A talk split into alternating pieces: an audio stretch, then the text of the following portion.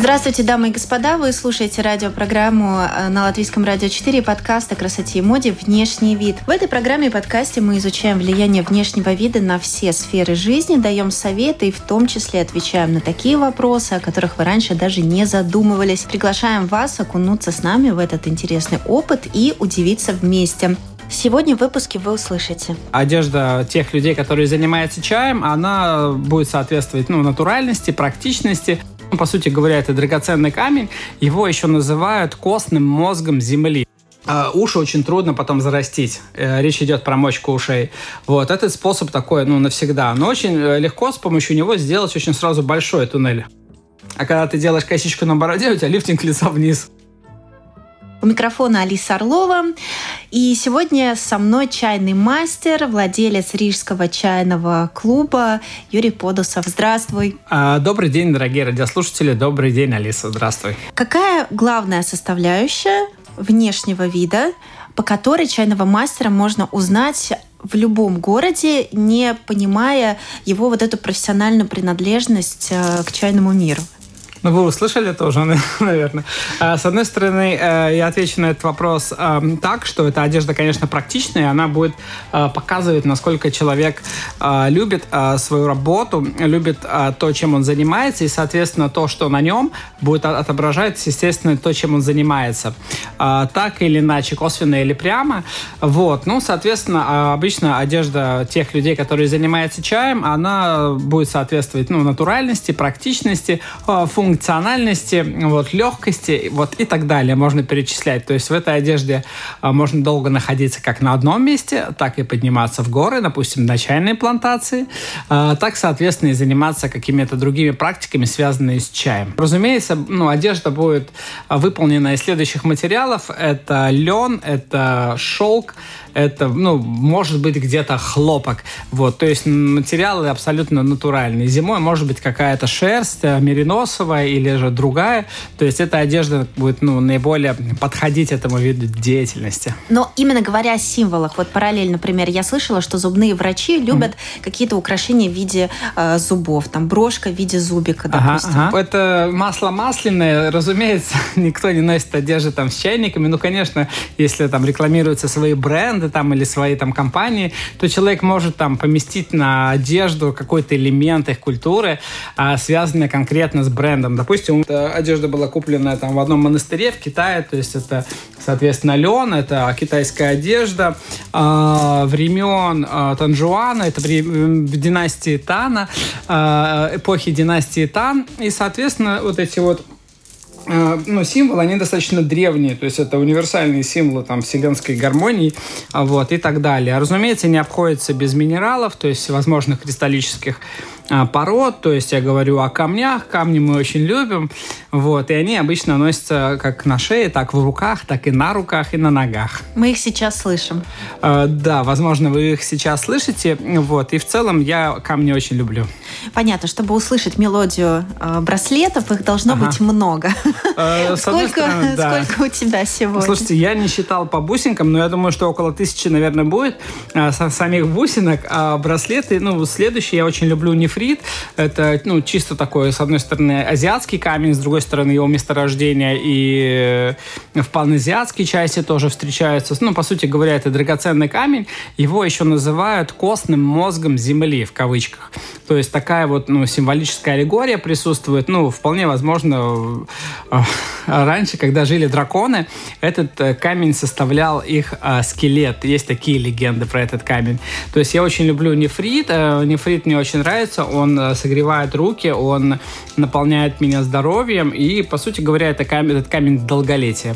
Вот так вот. Ну, практически все кристаллические ну, породы минералов, они вот э, обладают защитными функциями для организма, а, плюс э, профилактически лечебными. Ну, мне кажется, такой императорский камень, да, дворцовый? А, ну, все зависит от его чистоты. То есть, вот видите, у меня есть а, нефро, не, речной нефрит, есть горный нефрит. Это все нефриты? А, Они же разноцветные разноцветные. Да, это, они да? бывают разного цвета, они бывают разной прозрачности, вкрапленности. То есть, когда их добывают в породе, потом их отделывают, это вот нефритовая галька, ее так и нашли. ее так и нашли в реке, и, ну, можно подумать, что это обычный такой вот камушек, но нет, это нефрит. Это нефрит, так называемое баранье сало. Этот нефрит гораздо более уже прозрачный. Мы его видим, если посветить фонариком, он будет уже э, просвечиваться, то есть будет прозрачным. Этот нефрит такого, ну вот э, бирюзового цвета тоже мне очень нравится. Ну, это менее качественный нефрит, но тоже мне очень нравится яшма. Вот тоже из отдела нефритов.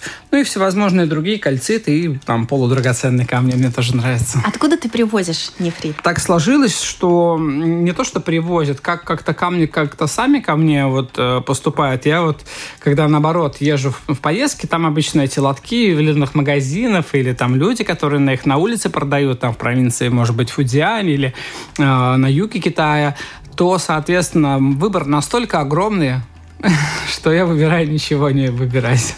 Вот. А так получается, что какой-то человек мне привез камни, он знает, что мне они очень нравятся. То с Индии, то с Китая, то вот э, с других азиатских стран, то с, может быть, американских стран некоторые камушки. Допустим, вот этот вот соколиный глаз, его еще называют ястребиным глазом, тоже мне очень нравится.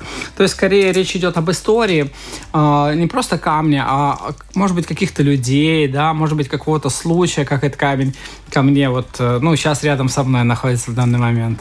А бывает, что не приживается браслет или какой-то а, Слушайте, украшение? да, действительно, не то, что не приживается, с каждым камнем у тебя выстраивается своего рода отношения. Они происходят и днем, и ночью, когда ты этот камень носишь, то есть у меня такие браслеты, что они не снимаются на ночь. А, я их использую на своей работе, то есть когда завариваю чай, когда делаю чайные церемонии – даже тогда, когда я иду в баню и занимаюсь остальными делами, камни на мне. Вот. Они выдерживают? Они выдерживают, только нитки, нитки иногда не выдерживают, нитки, нитки меняются, да, а камни, естественно, выдерживают. Вот этот очень интересный камень называется симберцит. Его обнаружили, единственное месторождение, как, допустим, и у шунгита, шунгит это ну, в Карелии, шунгит я сейчас ну, здесь не ношу. Он такой э, черно-сероватый. А, шунгит, да, фильтр из для воды делает, ну, вообще он такой абсорбирующие свойства имеет. А вот симберцит э, достаточно редкий камень, по сути говоря, это очень э, древний могут быть моллюски, могут быть различные древние вот эти вот э, создания, выкристаллизовались и вы, вышли как камень. То есть он похож немножко на, на вот этот вот наш янтарь, только вот этот другой камень, симберцит. Э, только единственное, после похода в баню этот камень перестал быть прозрачным. Он замутнел. Он сам. замутнел, да, да, да, да, да, каким-то путем. После да, больших температур. Вот эти. После большой температуры и влажности он замутнел. Вот ну, ничего страшного, его стоит всего лишь ну, отполировать, и он опять будет таким же. Я подумала, что это деревянные бусины. А вот нет, это вот симберцит, он такой достаточно тоже интересный. Э, ну, э, остальные камни, то есть у меня здесь есть и малахит, есть и, э, соответственно, как я уже упомянул, яшма, агаты, ну, это камни попроще. Или вот, вот здесь такие интересные камни, это натуральный аналог изумруда, просто вот изумруд в таких вот, э, ну, как бы шарах я вот не встречал. То есть я стремлюсь к изумруду, я стремлюсь к топазу хотя бы именно в, э, в таких вот шарах, там минимум 14-16 миллиметров в диаметре. И мне эти камни очень нравятся, то есть они начинают работать, быть очень активными. И этот принит, он тоже мне очень нравится, он такой создает такой легкий бриз. То есть, когда даже мне жарко, мне очень э, легко и свежо. Я смотрю, у тебя даже по цветовой гамме на одной руке более светлые камни, на другой более какие-то темные варианты. Да, Алис, Это продумано, я, да? Существует множество вот этих вот э, теорий, как э, вешать камни, как их носить там по знаку зодиака или по каким-то другим картам твоим там э, относительно созвездий, когда ты родился. Или... Я, э, честно говоря, вот э, туда не влезаю, хотя мне рекомендовали определенные врачи там носить те камни, которые у меня и так на руках уже были. То есть, э, я отвечаю на твой, на твой вопрос, э, как твои отношения складываются с камнем. Действительно, если камень сильный, мощный, то ты с ним либо сразу начинаешь как бы чувствовать тепло, чай, камень тебя греет, ты хочешь держать его в руках, как вот, допустим, этот медальон тоже из нефрита.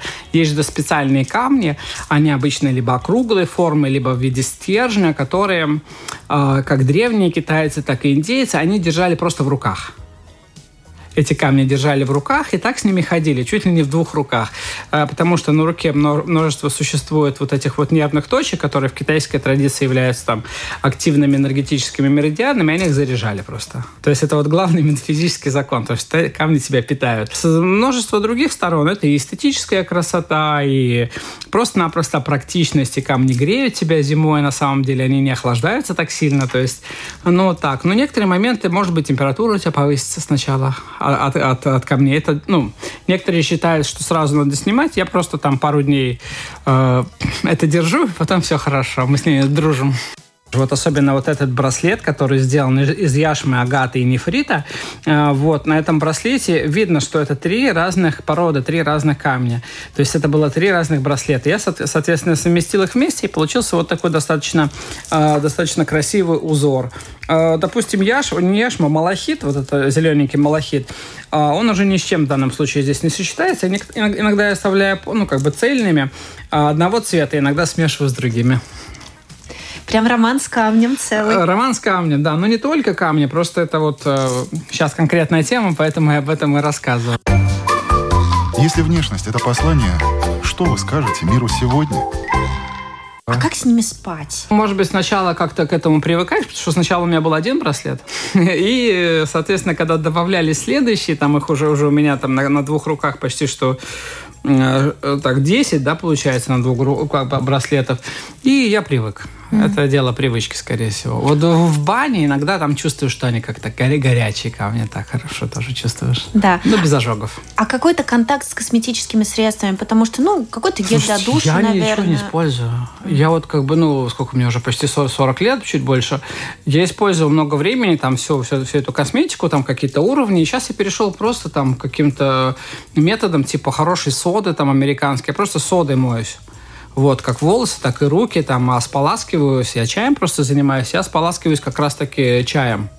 То есть хорошим, дорогим, зеленым, там, улуном. Это, это не бюджетно. Это не бюджетно, зато такой натуральный аромат получается. Потому что много заварки остается после чайной церемонии. Я ее там провариваю, делаю для себя настои. И это очень Интересно, там много и аминокислот волосы питают и руки, и камни, э, соответственно, тоже омываются, и они блестят лучше. Ну, это действительно так. Я когда в детстве жила у бабушки в деревне, угу. у нее как раз вот была ее традиция, которую она от своей, наверное, мамы получила, действительно полоскать травами натуральными волосы после мытья. Происходит какой-то процесс крапивой. адаптации, да, так точно. Ну, как бы многие отказываются от этого процесса, потому что если там люди, ну, как бы медийные, нужно, или публичные, много в обществе, то где-то, ну, порядка двух, иногда и трех недель происходит процесс адаптации, и лучше в зеркало не смотреть тогда на свои волосы. Тогда главное расчесывать, да, следить за ними, продолжать мыть не так часто, но образование естественного жира, как бы там ну, требуется времечко.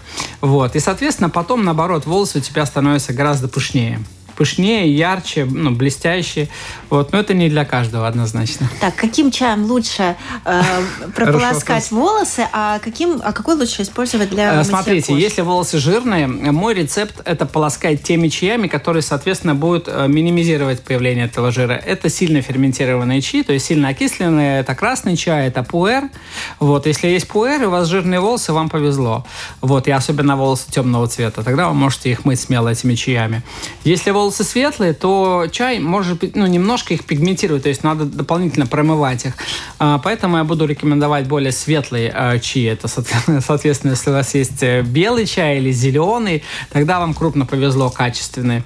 А не говоря уже про улуны. Улуны, на мой взгляд, одно из самых лучших средств. А какой-то эффект окрашивания может быть? Или наоборот, э, помогать выгоранию на солнце волос? Вот, второе может быть. То есть снимается такое вот это вот осушение волос. Вот я прямо чувствую, как волосы мои стали более влажные, более влажные с точки зрения внутреннего ощущения. Не, не сыпется вот этой вот такой как бы выгорелостью. Я много времени провожу на солнце, по мне видно, и, соответственно, волосы просто могут чуть светлеть. У тебя были разные прически за то Наверняка, время, пока мы да, знакомы. Да. Я видела дреды были, какие-то... Косички. Плет... Да, косички, это были братья, да, да. да. Французские косички. Просто мастер, который это делает, она в кругосветном там путешествии, вот, и она в Ригу приезжает не так часто, то есть там раз-два раза в год. Я, естественно, к ней успеваю. Но все это продолжается, но не так часто, как раньше. Соответственно, волосам это гораздо лучше с точки зрения, ну, их здоровья. То есть постоянно косички плести европейцам не очень хорошо для здоровья волос. То есть представьте, ну, корни волос постоянно в натяжении находятся от этих косичек. Если их долго носить, соответственно, корни ослабевают. Это вот для афроамериканских э, ребят это очень подходит, а для тех людей, у которых э, более тонкая структура волос, в принципе, лучше более заботливо относиться к волосам. Но без бороды я тебя тоже не видела. А вот бороду в косичку можно? Есть такой тренд? Да, бороду в косичку можно, но волосы на подбородке тоже в косичку как-то заворачиваются. То есть они тоже здесь морщатся. Нужно очень аккуратно с этим работать, чтобы ты, ну, знаете, делать лифтинг лица наверх. А когда ты делаешь косичку на бороде, у тебя лифтинг лица вниз. А ты когда делаешь прическу или когда ты выбираешь форму бороды, ага. ты следуешь каким-то трендам или внутреннему Слушайте, насчет желанию. трендов, вот у нас, ну, как бы появилось множество вот этих барбершопов, и они mm-hmm. выпускают вот практически под одного болванчика, извините. Ну, это не для меня скорее. То есть у меня какие-то другие истории, другие заморочки, тем более у меня жизнь немножко иная. И поэтому у, как бы много времени для заботы для волос у меня нету. Как правило, это помывка волос, расческа, соответственно, укладка. Вот это занимает минимальное времени. Для мужчин это очень актуально. То есть, когда ты с волосами, если ты мужчина, проводишь много времени, ну, лучше его оптимизировать. Почему ты не носишь короткую стрижку? Вот Слушайте, этот ну, 30 лет я носил короткую стрижку. Вот, сейчас 10 лет я ношу длинную стрижку.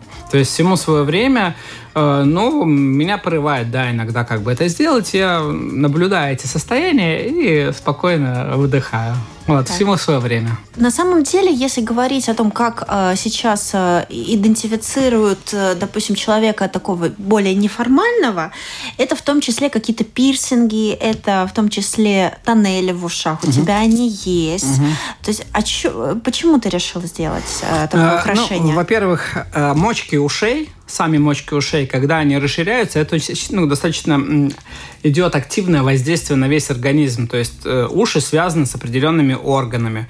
Там через э, фасциальные системы, через остальные, допустим, там они связаны с почками, с надпочечниками. Если неправильно уши там растянуть, то могут быть сильные проблемы с этими органами, вплоть до совершенно плохих. А, а ну, сами туннели, вот, когда мы их делаем, у тебя появляется дополнительная энергия. Ну, энергия, связанная с, ну, с творческой активностью. И, как правило, те люди, которые это делают, может быть, им не хватает сначала этой энергии. То есть у всех она ведь ну, это, эти силы что-то делать в творчестве совершенно разные. И, соответственно, мне они помогли ну, достичь определенных результатов вот конкретно в чайном деле. Вот. Но это мой случай, он абсолютно не не транслируется, не проецируется на какие-то другие уши.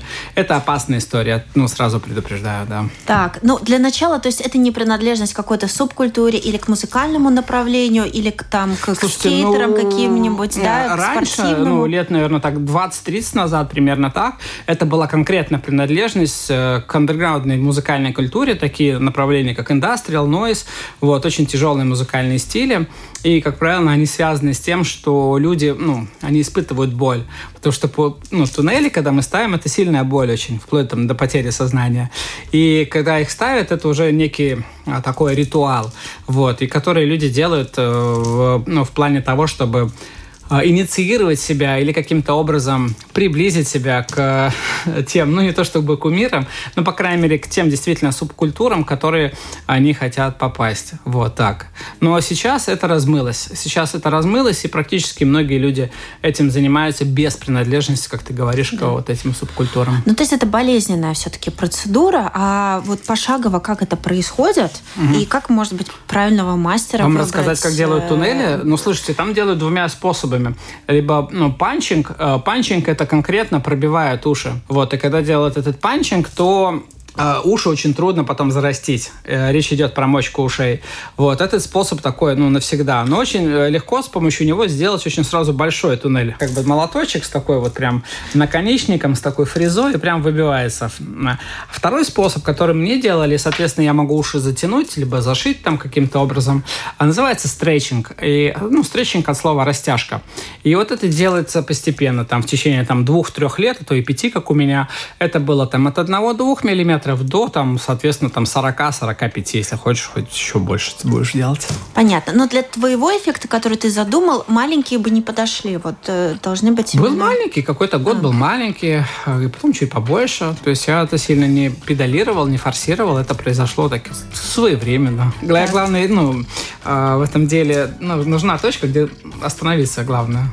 То есть ты останавливаешься, понимаешь, что тебе достаточно. Я как раз хотела сказать, что многие говорят, что именно сложно остановиться. Конечно, те, делаешь одну татуировку, потом опу, и у себя целый рукав черный, уже black work, знаете, полностью рука вся черная. Целая субкультура по татуировкам, отдельная история. Но знаете что, а, то есть внедрение туда чернил в подкожную область, то есть когда ну, мы связываем со здоровьем, это не очень хорошо с точки зрения там, движения лимфы.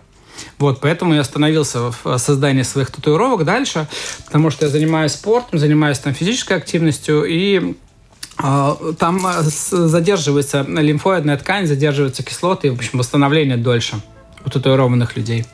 Вот это такой медицинский факт. Понятно. А почему для кого-то татуировка это какая-то полусакральная история, а 100%. кто-то вообще ничего не вкладывает и даже начинает слегка беситься, когда кто-то пытается разгадать, ну вот расскажи смысл твоей татуировки. Да нет никакого смысла, говорю, ну вот просто понравилось. Вот да, речь идет просто про экшен, а, то есть, ну, как правило, люди в обществе не подражают друг другу. Вот, подражают кумирам, музыкальным, фильмах и так далее, своим друзьям, кем-то еще со сцены, кого они видят, и, соответственно, они делают эти татуировки. Вот, имя певца, певицы, мамы, папы, там, Детей год своей часто. предполагаемой смерти или рождения, там, ну, все, год что хотите. Даже делать. Я вот хотел татуировку все такое сделать. Но мне отказали сделать. Что когда день приближается, ты перетатуировываешь ее. Ставишь 2060 год. Приближается 2060 год, а ты хопа 2090 ставишь. Это такая интересная игра с судьбой. Ну, не то, что с судьбой, а просто со своим восприятием, со своим сознанием, да такое программирование, да? Еще, да, еще да, да, и так да. У меня образование 150. как раз и поэтому мои татуировки были связаны с э, не биомеханикой, а, соответственно, с биоэлектроникой. То есть внедрение чипов, у меня вот здесь была как бы такая штучка, чтобы чип внедрять. Э, это биоэлектроника называется. То есть а. внедрение в живого организма, там, микрочипов, я это еще лет 15 назад у себя на, на теле делал. То есть до того, как люди внедряли эти, эти микрочипы, там, штекер из Ethernet, там, в татуировке, ну, вот эта вся история. То есть она мне была близка, я это проживал, и, соответственно, это делал. Как конечно. это по ощущениям? Слушайте, меня пускали в эти клубы интернет бесплатно. Вот. Ну, на самом деле, да, это все потешно, ну, до тех пор, пока это не, не начинает доставлять какие-то проблемы. Проблемы, связанные конкретно со здоровьем, вот так вот. А так, пока это ну, доставляет какие-то развлечения, люди лепят на все тело свое все, что хотят. Ну тогда, как ты говоришь, 15 лет назад, когда ты себе установил эту микросхему, а, да, да, да, микрочип, да, да, да, точно. А, а он как-то функционировал? То Нет, это татуировка чернилами. Просто татуировка это, чернилами. Это, это не было что-то вживленное под кожу, это было нарисовано. Э, Уточню. Да-да-да, это было реально ну, таким образом. Потому что татуировки – это один из аспектов всего лишь взаимодействия с твоим телом. Именно его каким-то образом трансформирует. То есть вот этот вот ну, биохакинг, он предполагает трансформацию тела. Она называется биомодификация. Вот. И в этой истории биомодификации существует множество техник, техник приемов. Там татуировка – это одна из. Существует шрамирование, когда наносят шрамы а, фигурным образом, они заживляются. У одного племени, допустим, там, чтобы стать мужчиной, тебе нужно было пройти а, посвящение в крокодила. И на, твоем, на твоей спине наносятся такие специальные резцы, очень болезненная процедура, зуд постоянный. И в результате, когда происходит уже а, ну, как бы появляются шрамы, появляются вот эти вот последствия, ты похож становишься на крокодила. Вот такая вот у тебя текстурная кожа. Вот выглядит красиво, как бы, если так смотреть, но с другой стороны, соответственно, со здоровьем тоже очень там проблем может быть много. Ну, кроко... людей крокодилов я лично не видела, но я видела европейцев со шрамированием. Ну да. И это тоже, это тип, тоже... тип шрамирования, да, да. Это да. тоже история про такую, как не знаю, что-то что через боль, то есть какой-то путь через боль, так же как растягивание а, мочи. Ну, тут может быть какие-то такие совершенно э, такие невиданные корни, они могут быть связаны с генетикой, они могут быть связаны с перинатальными состояниями, то есть состояниями до рождения, э, с, ну, вообще с твоей семьей, что твои родители делали, что твои бабушки с дедушкой делали. И таким образом через вот эти вот практики, э, ну, серьезные такие болевые практики, человек старается избавиться от этой вот генетической боли. Вот. Может быть, где-то неосознанно, где-то осознанно. Вот, я что хотела спросить. Для меня шрамирование больше похоже на какой-то self-harm. Вот был один такой пример. Это вот, э, ну, самая экстремальная здесь практика, ну, одна из. Это так называемая а, подвешивание. А, подвешивание на крюках. То есть вот там люди тоже, которые занимаются этими делами, они там делают шоу. В Латвии тоже есть команда. И, соответственно, там кожу на крюках подвешивают. Я, естественно, до такого не доходил. Даже мысли не было. Но они получают там адреналин, все остальное. Я там поговорил с одним парнем э, про его семью, там как у него дедушка, кем работал. Дедушка у него был этим надсмотрщиком, в общем, в э, нацистских лагерях. Вот такая история жуткая была. И я вот, ну, как-то вот понял, что вот этот человек, он, ну, ему эта история неприятна абсолютно, естественно. И он ну, как-то вот эту боль э, вымещает через себя. А что для тебя красиво? А, Какое красиво то, что, то, что просто, ну, то, что э, природно, то, что незамысловато, вот. Ну, где я вижу такое совершенно... Мне очень, ну, близкие принципы Японии, это принципы ваби-саби. Они достаточно противоречивы между собой, но, тем не менее, сначала вот возник в японской культуре принцип ваби.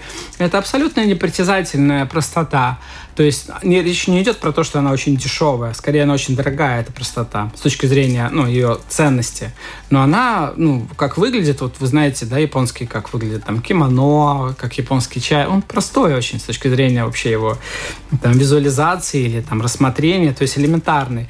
Но насколько он качественный, насколько он отточен, вот знаете, японские мастера делают вот эти вот чайные кружки, в которых матчу чай, да, растирают, называется чаван. Вот эта кружка называется чаван, и они ее делают, мастеры передают свое умение поколениям. Он всю жизнь делает одну кружку. То есть, ну, соответственно, сделал следующий, так вот тысячи кружек. Вот, и доходит до того, что кружки будут стоить там десятки тысяч евро там на аукционах продается его умение настолько э, полируется вот этой вот простотой, вот этой вот последовательностью, что ну, диву даешься. А второй принцип – это принцип саби.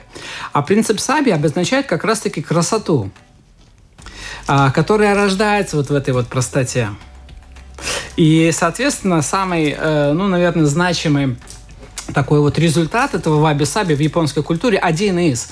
А, это является, конечно же, э, теосицу, то есть это чайная комната или чайный дом. Вот как в японской культуре это выглядит, вот это является таким примером ваби-саби. То есть в этом чайном доме практически ничего нету-то. То есть там деревянные стены, да, там небольшая форточка для поступления скупых а, солнечных лучей, да, циновка лежит, там татами, да, соответственно, там, может быть, ваза со свежими цветами, такими неброскими, непритязательными стоит. Там картина старого мастера где-то одна висит, свиток э, с э, даосским изречением, может быть, каким-то тоже висит, который мастер меняет там день ото дня. И все. Из драгоценностей там больше ничего нет. И там чайник с чаем, соответственно, стоит, который кипятится там, либо на крюке чайник висит, и внизу огонь, это зимой, либо каким-то образом летом он по-другому приготавливается, либо уже на полу, либо через электричество сейчас. И все. И люди приходят туда, пьют чай и, соответственно, получают вот этот вот а, так называемый дзен, вот это вот э, этот, как называется, катарсис, а, так называемое состояние вот этого вот все понимания одномоментно. А если мы попытаемся, ну, в странах Балтии, вот, например, такой комнаты, комнаты нету. Потому что эта комната как элемент дома, или дом как элемент сада, где тоже есть свои определенные элементы, простые до жути. Так вот, я пытался ну, только понять, сколько эта комната будет стоить, чтобы воссоздать ее в своей чайной. И, и я понял, что одно татами доходит там, ну, одно татами это примерно полтора квадратных метра. Тысячи евро, одно татами. Комната доходит, ну, 100-200 тысяч евро. Ну, такая простота. Такая простота. Вот. Мне это нравится. Мне нравится не просто ее оценивание, а мне нравится ее созерцание, а мне нравится нахождение в ней. Там ты ну, забываешь всю суетность этого мира, ты забываешь а, вот эту вот шум а, своего какого-то, может быть, мышления. Вот так, это, это очень важно. То есть мне нравится те вещи, которые выглядят так, чтобы я сильно на них не обращал внимания. Вот так вот. Незаметные как будто. Как тебе живется с твоим пониманием, восприятием красоты сейчас в нашу эпоху перепотребления? Когда угу. у нас угу. торговые центры... Суперпотребление, да. да. Суперпотребление, угу. да. Когда люди идут в торговый центр с большим воодушевлением, чем если бы они там в театр шли или ну, конечно, в оперу. Конечно, То есть конечно. это главное наше Так это и есть театр. Современный театр, супермаркет, да. Ну, речь идет о том, что ну, ты идешь туда зачем-то, ты делаешь э, сетап, настройку, то есть проговариваешь это. Иногда, я думаю, не все. Иногда, ну, я рассказываю. Иногда даже до такого доходит, особенно если это в Китае. В Китае супермаркеты устроены следующим образом. Ты идешь, и ты можешь идти только одним, способ, одним способом, одним путем. И никуда не свернуть. И тебе на каждом углу из мегафона говорят «купи». То есть там это еще тотальней стало. Если ты идешь, едешь на автобусе, то есть тебе обязательно автобус останавливается возле супермаркета, и тебе нужно пройти там определенный круг, и ты всего лишь как бы там смотришь как в музей, да, себя. А внизу уже, когда ну, как бы спускаешься, ты хочешь все купить. Э, вот. Поэтому перед покупкой, конечно, э, значимо делать сетап, значимо делать настройку того, что ты будешь покупать, и четко это делаешь. А сейчас э, в современном мире по магазинам-то ходить не обязательно. А ты ходишь по магазинам или Слушайте, ты это традиция, это ритуал некий. Мне нравится рынок э, центральный, особенно летом. Вот, мне нравится общение с людьми, э, вот, мне нравится там торговаться на рынке иногда, это придает силы. Это а придает... за одеждой тоже на рынок? Э, нет, одежду я не покупаю вообще здесь. Как ты ее заказываешь, как ты ее выбираешь? Да, у меня одежда вот этой вот, соответственно, китайской одежды, ну, примерно там уже лет 10. Вот. Я одежду очень редко приобретаю. Сейчас у меня, как бы это называется, такой, как это, пунктик, да, это тур одежда. Это функциональная одежда. Это настолько функциональная одежда, что трудно представить. Допустим, летом э, классно, э, ну, расскажи, да, об этой одежде. Летом классно одевать ту одежду, которую ты можешь долго не стирать, если особенно ты идешь в поход. Ну, как ты можешь долго не стирать? Она будет там грязной, пахнуть, соответственно, иногда даже заваниваться. Но есть технологии, допустим, там всевозможные полиджен и так далее, которые там обрабатываются одеждой соли и серебра. И это позволяет там несколько, даже до несколько недель, если у тебя нормальный вот этот вот термообмен, э, носить ее даже не стирая. Может быть, прополоскал там или под дождем прошел, и все.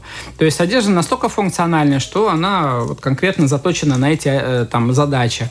Сейчас очень модно там понятие э, и история в туризме под названием там ультралайт или легкоходство. То есть одежда должна быть одновременно очень легкой, прочной и функциональной. И стоит как татами, наверное.